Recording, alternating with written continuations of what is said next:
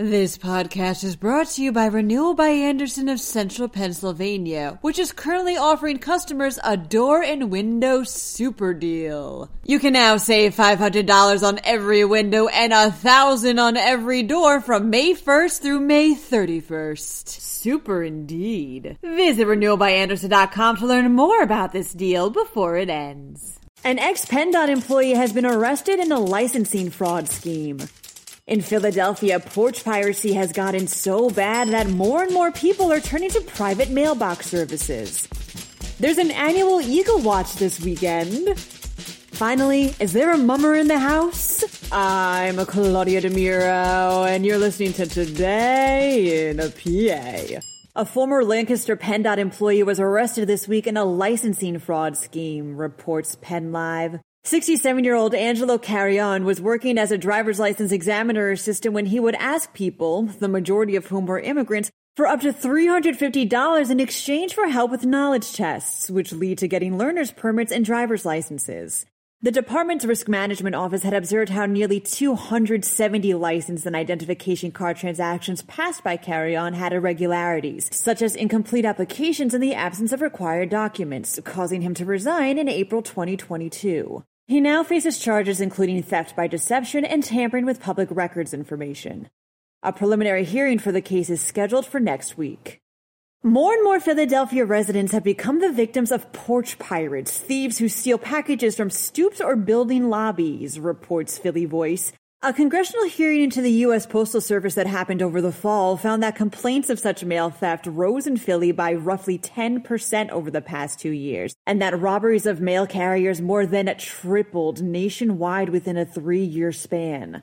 So, as a means for ensuring their packages are safe, many Philadelphians are turning to private mailbox services that, similar to P.O. boxes, are private spots where mail can be sent other than the home. Demand has gotten so high for some services that they found themselves completely sold out of space.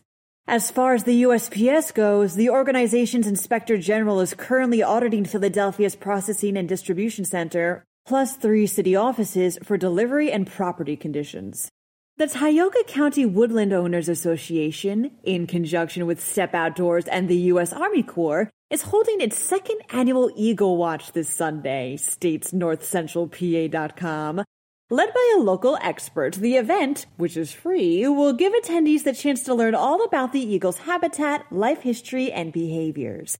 Explains president of the association Ann Alexander, quote, We hope that anyone who hears about it just shows up with some sense of adventure. The Eagle Watch is scheduled to begin at 9 a.m. at the Tioga Hammond Lakes Recreation at the Connection Channel Overlook in Tioga.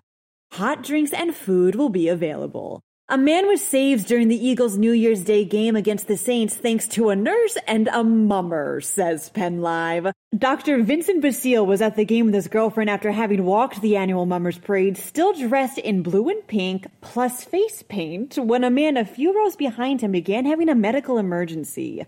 Nurse Natalie Spencer, who was at the game with her son, was already helping the man when, quote, a guy in a pink dress, unquote, ran up to him and began giving him CPR. The man, who ended up being okay, woke up a little dazed before paramedics arrived, and, according to Basile, the first thing he did was, quote, ask what score the game was. Happy Friday, everyone. To stay up to date over the weekend, pay a visit to pennlive.com.